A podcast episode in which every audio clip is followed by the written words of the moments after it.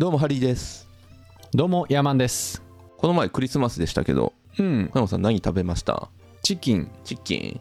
はいはいはい、うん。まあそういう特別な日にチキンを食べるということは普段からうん。でかいチキンを食べたいと思って日々暮らしているということですか、まあそうですね。い やそうな基の本的には。基本的にはでかいチキンをかぶりつきたいと思いながら生きてるけど。あそうなんですね。でうん。僕、まあ、ピザとかハンバーガーとかだったら、まあ普段から食べたいなと思ってますけど小山さんはそれが鶏肉だと、あそうっすね。ピザとかよりもチキンかぶりつきたい派ですね。えその別にクリスマスじゃなくても？うん。なるほど 予定が狂ったな。えーっとですねおかしいな。予定ではいやそんなことはないですよっていうはずだったんですけど、ああいいでしょう。意外に意外にチキン好きだったっていうね。じゃあいいでしょう。僕もチキン食べたんですよクリスマス。うん。で食べますよね別にそんなに興味ないんですよ。それよりもあチキンに、まあ、ラーメンとかの方がいいんですよ。ああまあそらね。ラーメンと比べられるとそう。そらラーメンですよ。だからこれがね今日はこれなんですよ。僕は別に鶏肉にそんな思い入れがあるわけではない。にもかかわらず、うん。チキンを買ったんですよ、うん。そこにニーズはなかったわけなんですよ。僕はチキンに対しての。なるほど。ニーズはなくてもなぜ人は物を買うのかっていうのが今日は完全に言語化していこうという回です、おー。難しいトライですね。はい。ニーズがなくても人は物を買うなぜというのをね扱っていきたいと思います、行こということでううん。今回扱うのがねジョブ理論というものですね。出た。聞いたことあります、なんか聞いたことある？ジョブ理論。いいですね。そうなんかねマーケティング手法の一つうんあのクレイトン・クリステンセンさんっていうハーバードビジネススクールの教授が書いた本のタイトルほうでまあそれは聞いたことないね。うん。その人なんかイノベーションのジレンマっていう本も出してそっちの方が有名なんですけど、はいはいはいはい。まあ、もう一つ書いてるのがジョブ理論というものがあって、うんうんこれはそのなんだろうな新規事業とかうんうん。を考える際のメソッドとして有名なやつでしてうんうんうん。予測するやつじゃななかったっけ？多分違うあ違うか。違うかな。まあまあまあ、はいはいはい。追ってね説明していくんで、うん。でこれすごいのがねそのフレームワークとしてもがっつり使うこともできるんですけどもそのうん。考え方の結構表層の薄い部分だけを知ってもすごい役に立つんで、まあこれをなるほ皆さんにお伝えしてねなぜうん。私はクリスマスにチキンを買ったかというのを考えていきたいと紐解いていくわけですね。思います。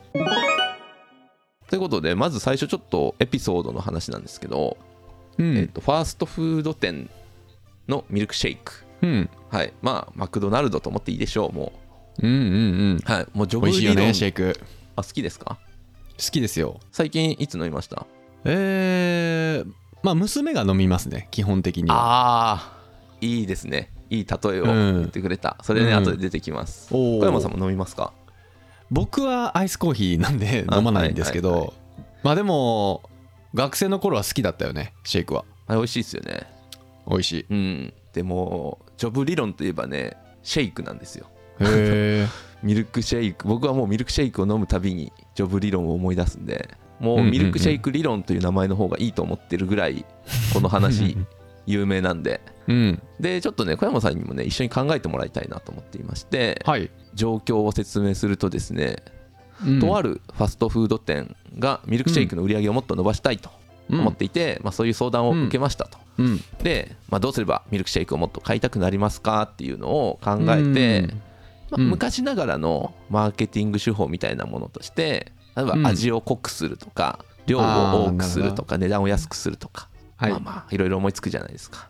っていうのをその頭のいい人たちが考えていろいろ試した結果、何が起きたかというと、びっくりするほど何も変わらなかったらしいんですよね。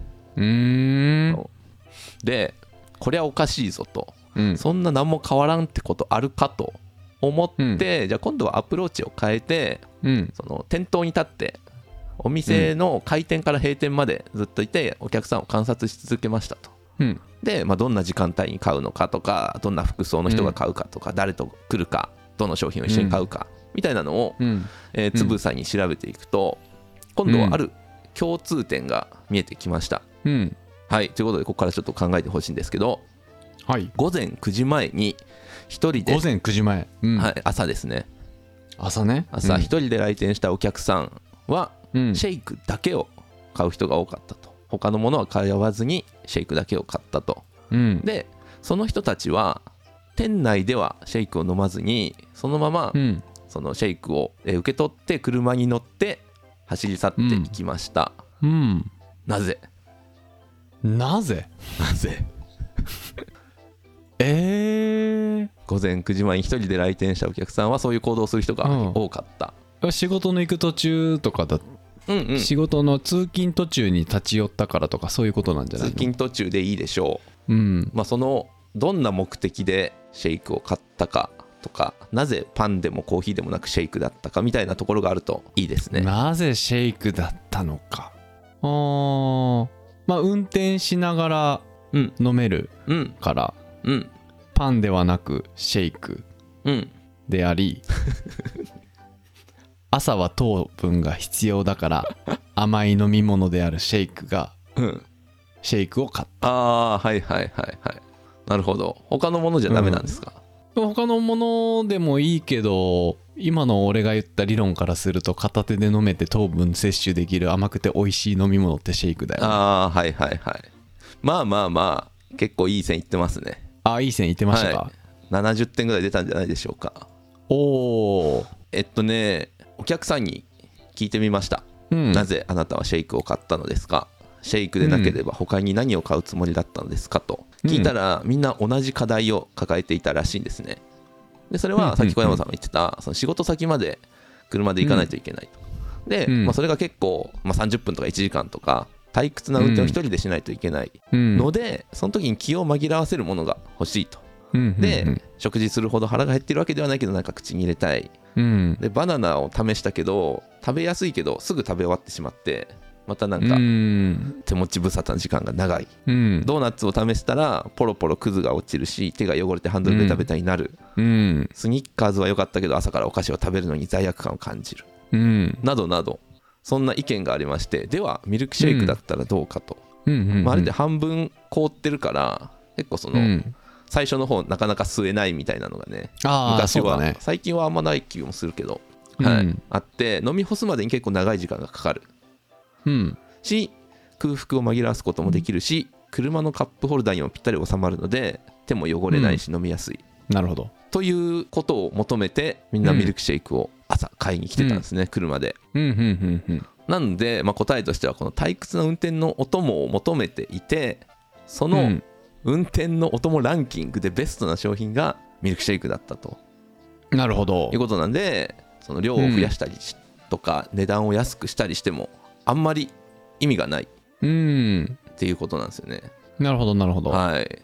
だからこれもその最初のチキンとちょっと似ていてうん。その最初のチキンは僕は別にチキン欲しいわけではないけどなんか買ってしまったと。うんうんうん。でこの人たちも別にシェイクを欲しいわけではないんですよ。うんうんうん。けどなんかその時の状況的にシェイクが一番ええなとうん。いう結論になってみんなそれを買う。うんうんうん。ここがね結構考えるのに大事なポイントかなとなるほど。思っていてよくそのニーズ、そのなんか新商品考えようみたいな時ってそのうん。ニーズを考えましょうみたいなこと言うんだけれどもうん。それはなんかそういう状況があって何かが欲しいとなった時に顕在化するものがなんかニーズみたいなうんうん感じなんですよね。うん。だからまずその前提を知ろうと。うんいうことがこのジョブ理論のなんかすごいいいポイントかなと思っていて。うーん。なるほどね。なんかありますよねこういう例えばえーっとなんだ郊外に住んでるから車が欲しいとか、夏が近いからダイエットしたいとか、うんうんうん。で別に車が欲しいわけじゃなくて移動手段が欲しいわけじゃないですか。うん。でなんなら別に移動せずに暮らせるならそれでいいかもしれないのでうん。もしかしたらその車のライバルは宅配スーパーとかあるいはレンタルサイクルとかになるかもしれないうんうんうんうん。わけじゃないですか。そうですよね。っていうそのなんていうの商品、まあ、今回だったらシェイクをうん。欲しい人がいるという前提を疑おうっていう。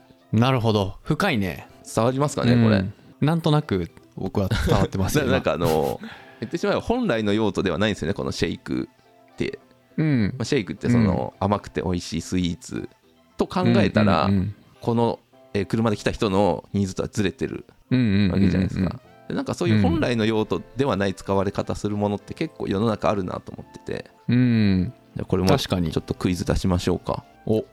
あの山善って家電メーカーあるじゃないですか。あーありますね。はい。えストーブだっけ？なんかいろいろ出してますね。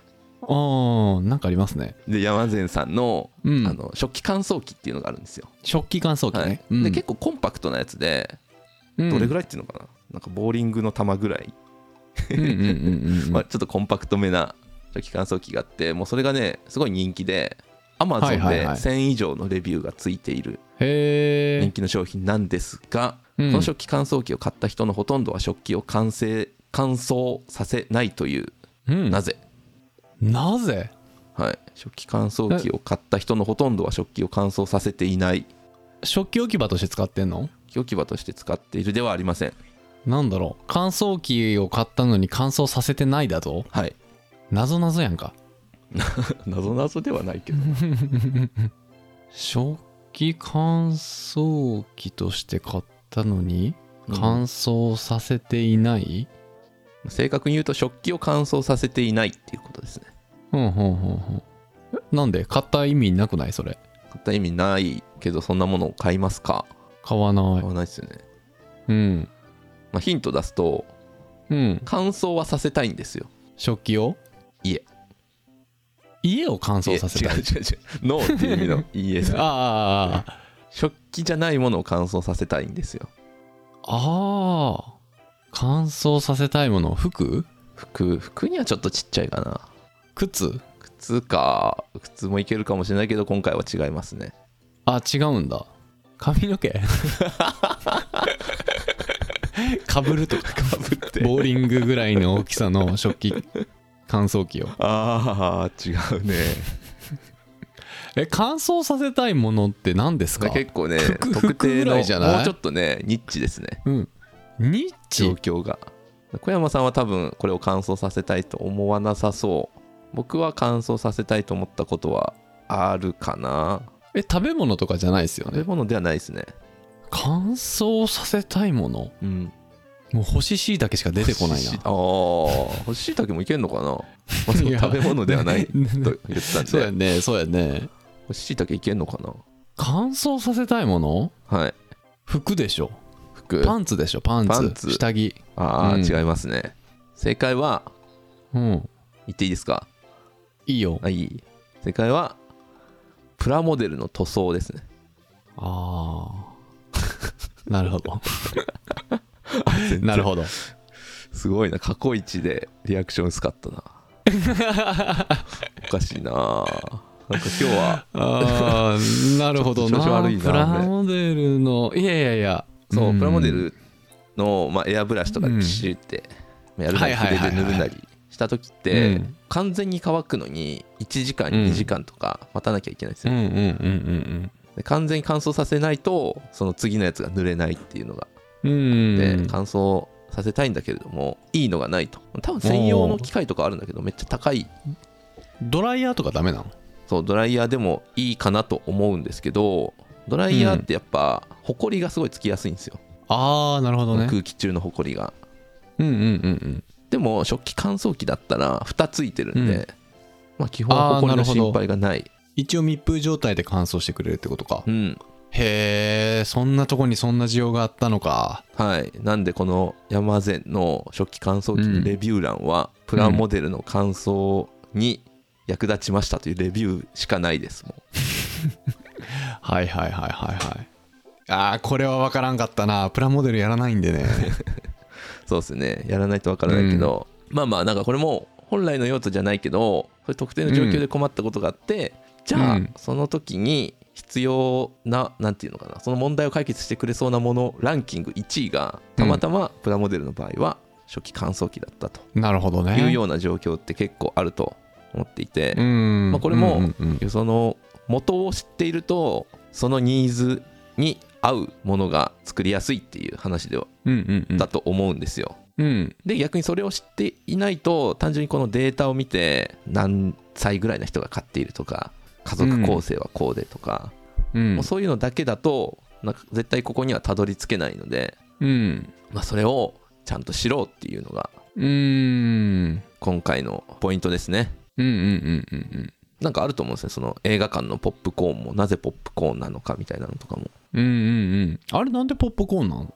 あれねいや僕はその買う時はやっぱうるさくないからっていうのが一番大きいですよ食べる時の音が。あーポテチだとパリパリうるさいのか。そうそんなねやっぱ片焼きせんべいとか食ったら鬱陶しいじゃないですか。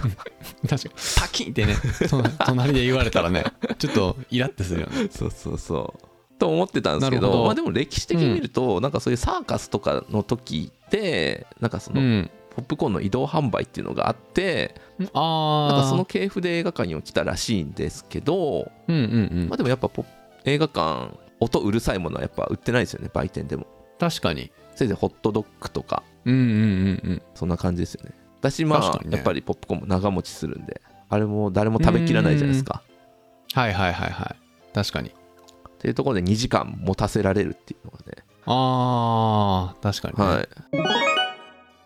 えーっと、これちょっとまだ続きがありまして、ミルクシェイクの話。うんうんうんはい。まあ、さっき、その午前中の時間帯は車通勤の人が購入してたとうん言ったんですけど、まあ、午前中だけに売れるわけではないんですよね、シェイクは。うん昼も夕方も夜もそれぞれの時間帯に買う人はいるわけで、で他の時間帯どうかと見ていったら、今度はうん夕方には小山さんのことかもしれないですね。父親が子供を連れてシェイクを買っている様子がよく目についたと。うんじゃあこの人はそのさっきの理屈でいくとなぜうん。この親子はシェイクを買ったのかとうん。いうの小山さんなら分かるんじゃないですか。もう子供を黙らせるためですよ、おお正解。うん、これだけや 正これだけはそことこれ人によってね。で分かったわ。人によってちょっとずつ違うと言い方がね思うんで言い言い方がちょっと悪かったね今ね。えっとねまあでもまあ大体一緒で大体一緒でというか、本に載ってた例だと、まあ、子供にはもう一日に何度もダメだというのを言い続けないといけない、新しいおもちゃは買わない、早く寝ろと、うん。いうことを言いつけないといけない。で、この親は別に子供を叱りたいわけじゃなくて、むしろ子供を幸せにしてあげたいと思っているんだけれども、いざなんか子供からお願いされるシチュエーションがダメと言わざるを得ない状況ばかりで、もう心を痛めながらノーと言っている。まさに。はい。で、そんな時、夕方に2人で外を歩いていると、親、ファストフード店があるじゃないかと。うん。でまあ、それを見た子供は欲しいと言います。うん。で夕方なんでもうすぐ夕飯の時間だから食事はできないなと、うん。まあ、でもシェイクならいけるかと。うんうんで、まあ、お父さんはその今2人だけなんでお母さん、奥さんが厳しく例えば子供にお菓子与えちゃダメと言ってたとしても今はいないなと、2人だけの秘密としてちょっとだけそういうシェイクを買ってもいい。んじゃないかようやく子供にノーではなくイエスと言えるチャンスが巡ってきたとうん。いうわけでこの親子はシェイクを購入したと。なるほど。いうこともあるわけですね。で、うん。ここでも同じくやっぱシェイクが欲しかったわけじゃないんですよ。うん。まあその子供をちょっと静かにさせたいとか、うん。あるいはまあ他の選択肢として、まあ、本屋さんに行くとかなんか公園で遊ぶとかもあったけれども、まあ、子供を喜ばせられそうだと一番。うんうんうんいうことを考えた結果シェイクを買ったわけなんで、うん。うんまあ、ここでもやっぱり量とか値段とかはあんまり関係ない。うん確かに。はい、量増やすどころかむしろ、まあ、お父さんそういう時ちょっと罪悪感を感じたりするんでそれを減らすことを考えたら、ハーフサイズとかを用意した方がいいんじゃないかみたいな考えも出てくる、うんということで確かに。やっぱりシェイクは誰も欲しいわけではないんだけれどもその時の状況うん。を考えるとベストな選択肢がシェイクになるというのがね、なるほど。うん。はい。ということで結構やっぱり機能例えばシェイクだったら甘くて美味しいとか、わかんない。車は速いとかかっこいいとか、うん。まあそういう機能ばかりを考えがちなんだけれどもうん本当にそれかというのはもう一回考えた方がいいと。うん。でここでジョブ理論と言ってるジョブっていうのが、まあ、仕事とか職業とかそういう意味でのジョブなんですけれどまあ課題みたいなもんだと思ってくれていいでしょう、うんなんかここではねそのジョブをジョブっていう困りごとを解決するために特定のその商品とかサービスを雇用するという表現になってるんですよ、うん。うん。だからミルクシェイクを雇うんうことで問題を解決させるみたいな。なるほどね。表現なんですけれども。雇うって面白いね確かに。そう。うん。雇ってるんですよ。雇ったよねミルクシェイクを。はい。雇うと考えたら結構いろんなものが分かりやすくてあったらいいけど金払わないみたいなものもあるじゃないですか、うんうん、うん、世の中には。うん。でやっぱそういうのは課題感というかが、うんうんうん。まあ、そこまでではなかったりとかいろんなことが考えられるんで、本当に金を払って雇用するかというふうに考えるのはね考え方としてすごいいいなと。うんなるほど。で、まあ、機能だけではなくてそのさっきの子連れのお父さんっていうの、まあ、感情的な部分もあるしお母さんとの関係だとかあるいは文化的にどうだとか、なんかいろんなうん。その時々によって状況があるんだけれども、うん。まあ、その状況っていうのを本当に正しく理解するととそのニーズというのがようやく見えてくるうん。っていう話なんでまあそのニーズニーズというのではなくその背景にあるジョブというのをね、うん。うん考えましょうやというのがジョブ理論ですね。そのジョブ理論的に言うとクリスマスになんでみんなチキン買う食べるんだろうね。あその話しましょうか、うん。はい。まあだから僕は、まあ、小山さんは普段から食べたいと思っているので、うん。そういう人が買うチキラーチキラーなんでね。チキラーが、まあ、いつチキンを買おうがいいんですけど、うん。まあ、やっぱと気になるのは別にチキンにそんな興味ない人がうん。なぜチキンなぜクリスマスに。買うのかうん。ですよね。うん。やっぱり僕も一人だったら絶対買わないですよ。例えば大学生とかで一人暮らししてて、まあそうだよあねクリスマス予定ないな一人で過ごすかうん。だったら絶対買わないんですけどうん。これもやっぱ特定の状況がそうさせたとうん。いうのがありまして、まあ、家族がいます。うん。クリスマスが来た。で、うん。別にクリスマスだとしても焼き魚と味噌汁で全然いいんですよいいんだけれどもやっぱちょっと何？いい家族を演出したいいい父親だと思われたい、でその時にやっぱ焼き魚では満たされないんですよ。たとえ高級焼き魚だとしても。うん違うんですよ、うん。まあ家族にちょっとクリスマスっぽい雰囲気味わってほしいとかね。そう。そういうのもあるもんね。うん。を考えたらたとえ高級焼き魚より安いチキンだとしてもうん。チキンとケーキ食べる方がその目的を達成できる。しやすい。うんのでチキンを買ったと。うん。だこのいろんな状況っていうものが積み重なってチキンにこの集約されていったんですけど それらが別に薄ければ別にチキンには至らなかったうん。わけなんですよね。なるほど。っていう、まあ、この一つ一つの状況を正しく知らないといけないという、確かに。こう自社商品とか売ってる人はい。にすごく参考になりますよねこれね。そうですよ。うん。ジョブ理論で自分の商品を雇ったと考えた時にどういう使い方があるのかっていうのをねうんうん。考えるのいいですよね。だから、なんかジョブとニーズというのは結構混同されがちかもしれないですけど、うん。なんだろうな。呪術廻戦でいうところの、うん。あれですよ、呪力と術式ですよ。むずいな。うんうんうん。今読み始めてるんでちょっと言いたくなって。はいはいはいはい。なるほどなるほど。面白いでしょ？面白い。なんか一巻の最後うん。急に面白くなりだして、一巻の最後ってどんな終わり方すんのあれ？一巻の最後えーっとあれですよ。名前出てこないな。なんか特急と呼ばれるやつが急に出てきて。うん。まあその後一回死ぬ。ああはいはいはいはい。主人公が一回死ぬの導入虎まで杖が一回死んだところか。はい。だからそのえーっと呪力と術式ですよ。はいはい。呪力がないとやっぱ術式も大して威力ないわけですようんうんうんそういうこと。うんなるほどね。何を言いたかったか全然思い出せなくなっちゃった。それがジョブとニーズね。呪術廻戦似てるようで。はい、似てるようで違うと。そうですそうです。だからもう、うん。ジョブというものがあってそれが形になったものなんですよ。がニーズだと。はい。うん。いやでもそうですよね。まあ自分の想像してない使われ方とかしてる時あるからね。うんうんうん。うん商品とかで。だそのジョブにマッチしてないものをいくら作ってもニーズにはならないんですよ、ニーズらしきものにはうんうんうん。なるけれども、雇用するまではいかないんじゃないっていうことで、うんうんうんうん。なんか最近買ったものありますか？まあでもクリスマスプレゼントだよねそれで言うと。うん。結局その子供にクリスマスっぽさを味わってほしいみたいなうん。ところだもんねクリスマスプレゼント買うのも。本当にそうですか？うんこの子供に喜んでほしいからっていうところで。僕は全然もっとなんか好感度上げたいとか下世話な気持ちありますけど。あ子供のからのうん。好感度を上げたいって、はい。そこはあんまり考えてないけど、へなんか買ったんすか？最近？うん。えーっとねあ買ったものありますよ。あこれ今着てるんですけど。なんか最近このジャケットの下にダウンうん。着るやつあるじゃないですか。あー薄いやつ。薄い。インナーダウン、はいはいはいはい。インナーダウンベストうんうんうんうん。を買いまして、ほこれがねいいんすよ。いいっすよねそれね。僕も持ってますよ。ってます？うん。だから全然別になんか厚着すりゃいいんですけどうん。家の中で過ごす時。うんうんうん。けどなんかやっぱ厚着ばっかしてるとなんか動きにくいとかあるよね。そうなんかいろんなことを考えた結果これがベストじゃないかっていうものうん。を考えてうんうんうん。買いましたね、気軽に着れるもんねそうなんですよ。確かに。家でパーカーとか着るのちょっとゴワゴワしててフード邪魔だしとかあるもんね。うん。まあ今着てますけどね。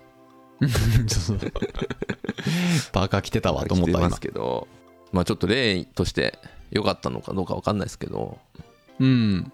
えー次回はですね A この実践編をやっていこうかなと。でなんかおお概要はなんとなく伝わったかなと思うので。うん。これをどうやってビジネスに役立っていくのかとなるほど。はい。